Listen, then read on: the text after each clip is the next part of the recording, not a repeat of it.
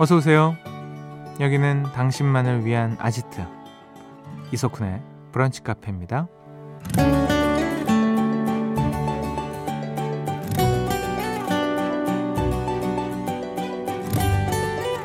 1920번님. 저는 금방 사랑에 빠지는 금사빠인데요. 꼭 연애할 때만 그런 게 아니에요. 밥 먹을 때 동료가 휴지만 챙겨줘도 휴지 주는 사람 착한 사람 하면서 호감도가 상승한다니까요. 라는 사연 주셨습니다. 맞아요. 일상을 함께하는 사람들끼리는 이런 사소한 배려가 호감을 차곡차곡 쌓이게 하죠. 밥 먹을 때 다른 사람의 수저를 자연스럽게 챙긴다거나 통화할 때 상대가 먼저 끊을 때까지 기다려준다거나 대화할 때 호칭과 존댓말을 정확히 쓴다거나 이런 사소한 예의가 저 사람 괜찮네 라고 생각하게 만들잖아요. 어쩌면 배려란 상대를 중요한 사람으로 여기고 있다는 신호이기도 한데요. 여러분도 누군가를 기꺼이 배려할 줄 아는 사람인가요? 1월 29일 월요일 이석훈의 브런치 카페 오픈할게요.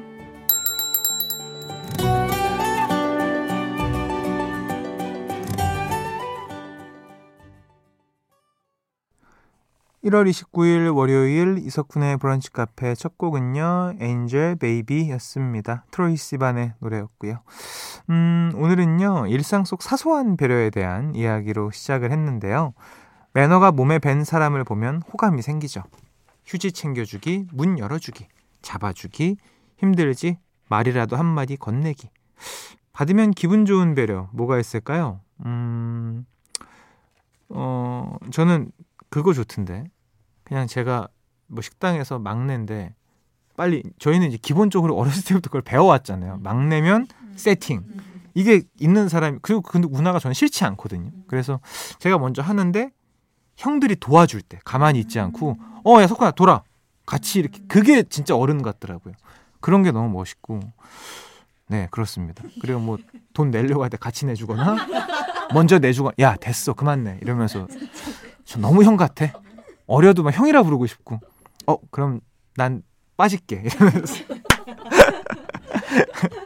어, 잠시 후에는요, 잠깐 우리를 공연장으로 데려가는 시간입니다. 월요 라이브 컬렉션 준비돼 있어요. 오늘은 어떤 라이브가 이어질지 기대해 주시고요. 듣고 싶은 말, 하고 싶은 이야기, 오늘도 편하게 보내주세요. 문자번호 샵 8000번, 짧은 거 50원, 긴 거 100원 추가되고요. 스마트 라디오 미니는 무료입니다. 광고 듣고 오시죠. 나만의 시간이 필요한 그대 오늘은 날씨가 정말 좋네요. 지금은 뭐해요? 별 약속 없음 차 한잔할까 해서 기분 좋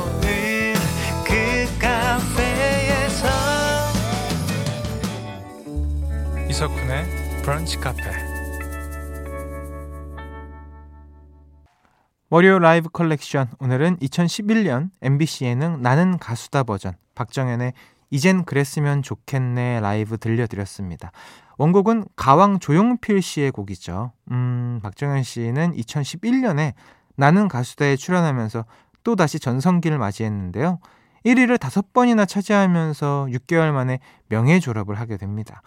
이젠 그랬으면 좋겠네. 무대 물론 1위를 했었고요. 참고로 이때 멤버가 이소라, 김범수, 임재범, YB, 김현우, BMK, 후!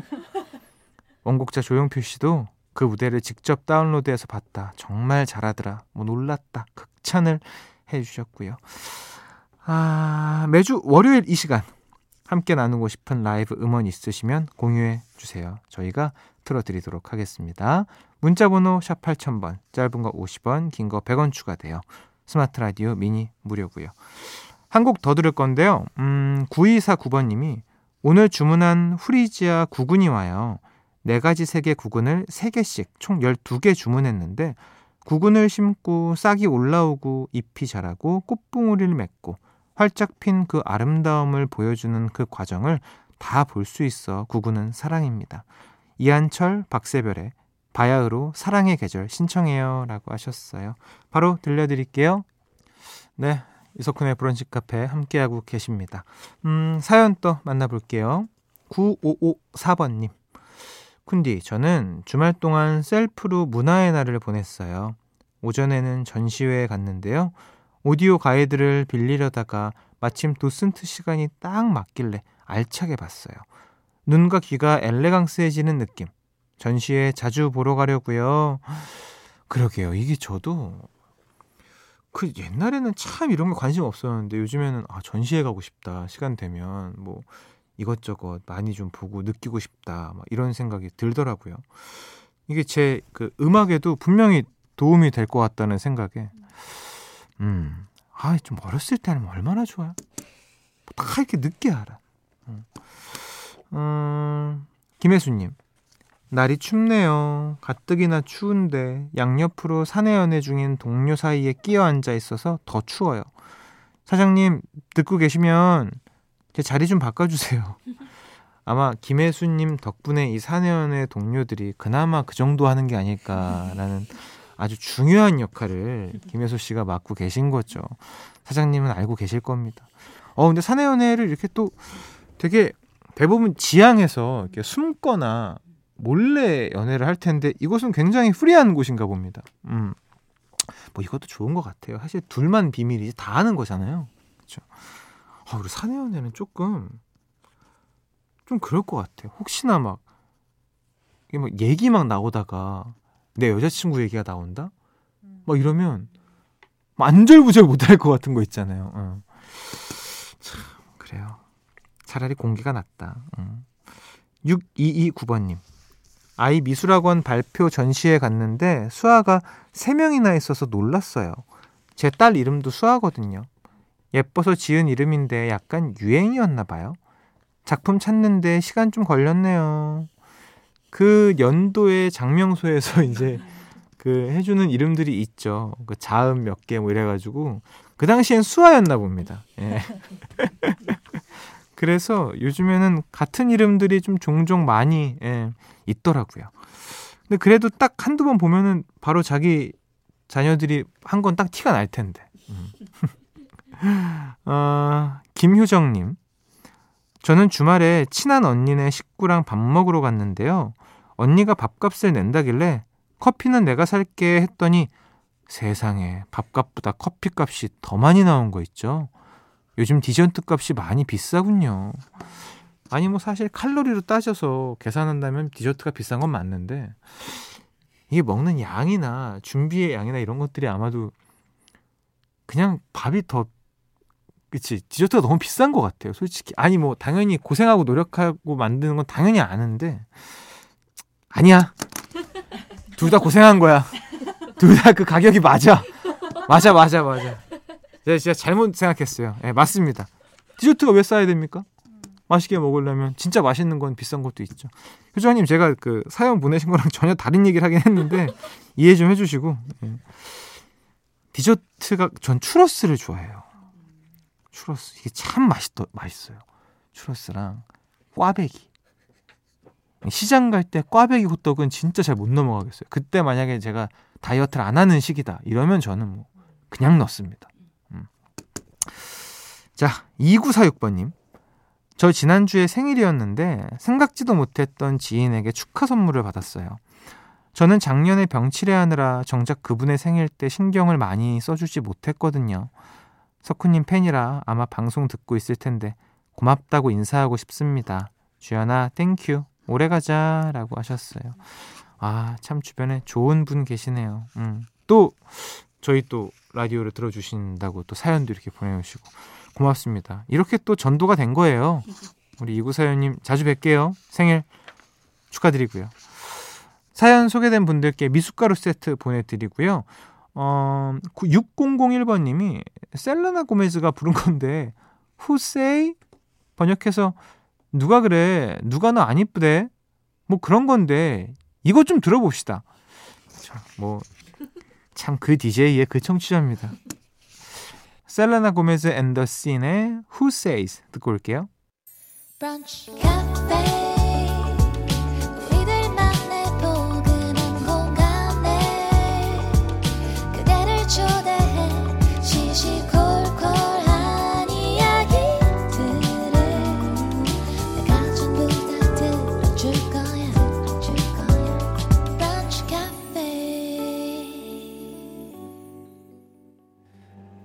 리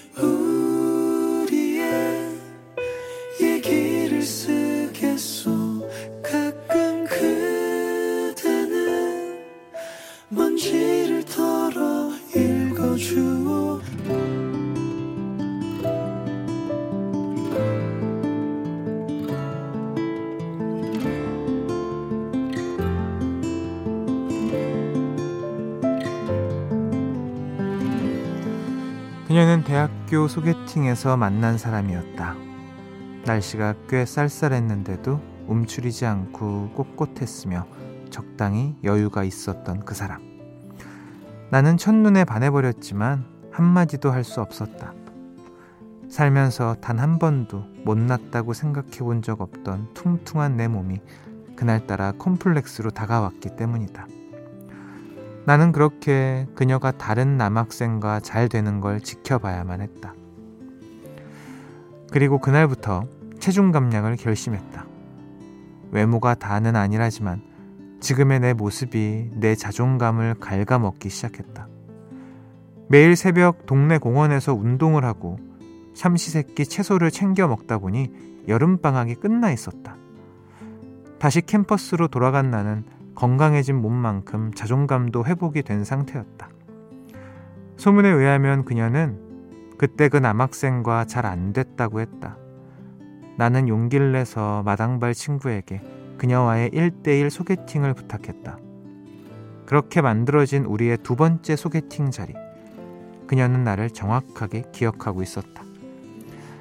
사실 네가 만나자고 해서 나온 거야. 당연히 기억하지. 그게 내 첫 소개팅이었는데. 그날은 한마디도 안 하더니 오늘은 말 잘하네. 뭐? 나 때문에 살 뺀 거라고? 잘생겨지지 않았냐고? 방학 동안 농담만 연습했니? 두 번째 만남이라 그랬는지 우리는 즐겁게 이야기를 나눴고 다음 날부터 내가 하는 일은 모두 태어나서 처음 하는 일이었다. 새벽에는 누구보다 일찍 일어나서 모닝콜을 했다. 여보세요? 일어났어? 잠이 안 깨? 그래도 일어나야지. 자, 기지개부터 쭉 켜고 또 요리책을 보면서 유부초밥과 김치볶음밥을 만들고 점심시간이면 내가 만든 도시락을 그녀와 함께 먹었다. 저녁에는 왕복 2시간이 걸리는 그녀의 집까지 바래다 주는 게 나의 일과였다. 하지만 이 행복은 오래 가지 않았다. 군대 영장이 날라온 것이다. 아무 말도 못하고 있는 내게 어떻게 알았는지 그녀가 먼저 얘기를 꺼냈다. 나도 높아. 너처럼 노력하는 남자 아니면 성에 안 차니까 걱정하지 말고 갔다 와. 내가 더 좋아하고 나만 애가 타는 줄 알았는데 사랑받는 연애를 처음으로 경험하는 순간이었다.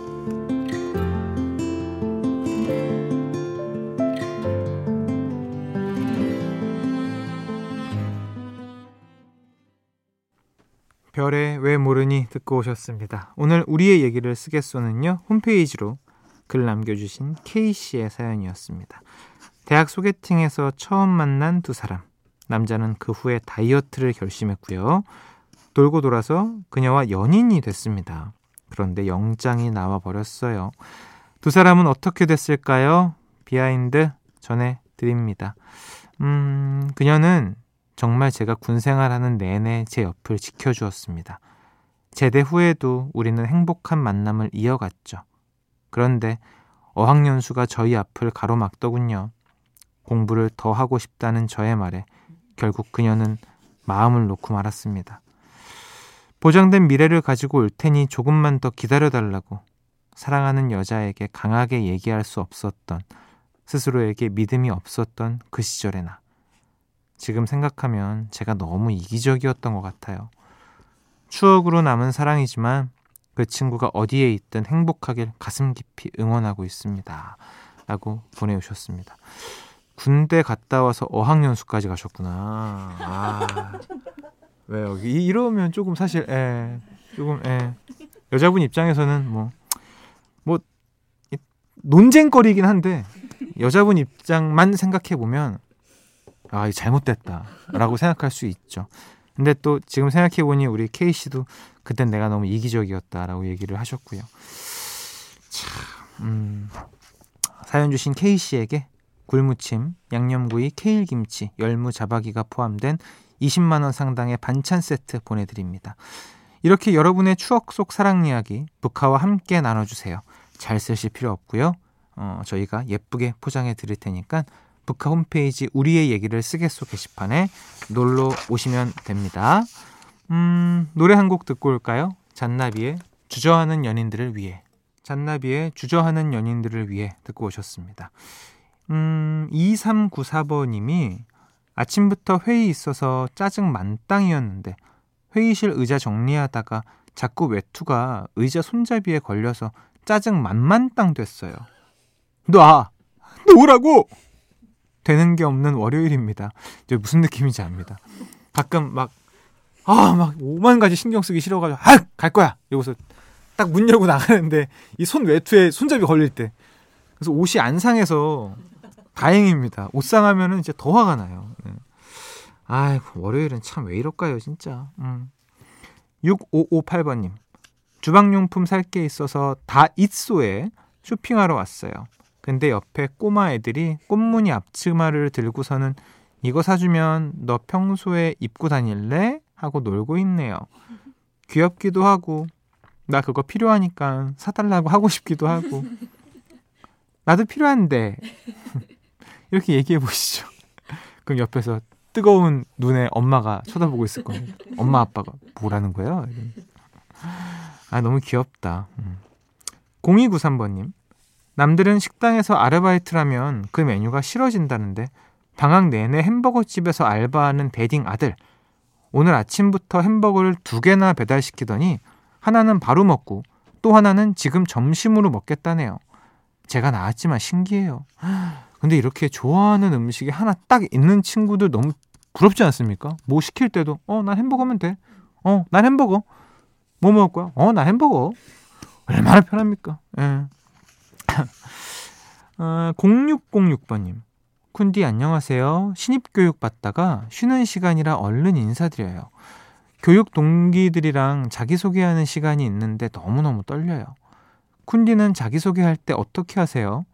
슈퍼스타라서 다들 쿤디를 알아보니까 길게는 안 하시겠죠? 아니요.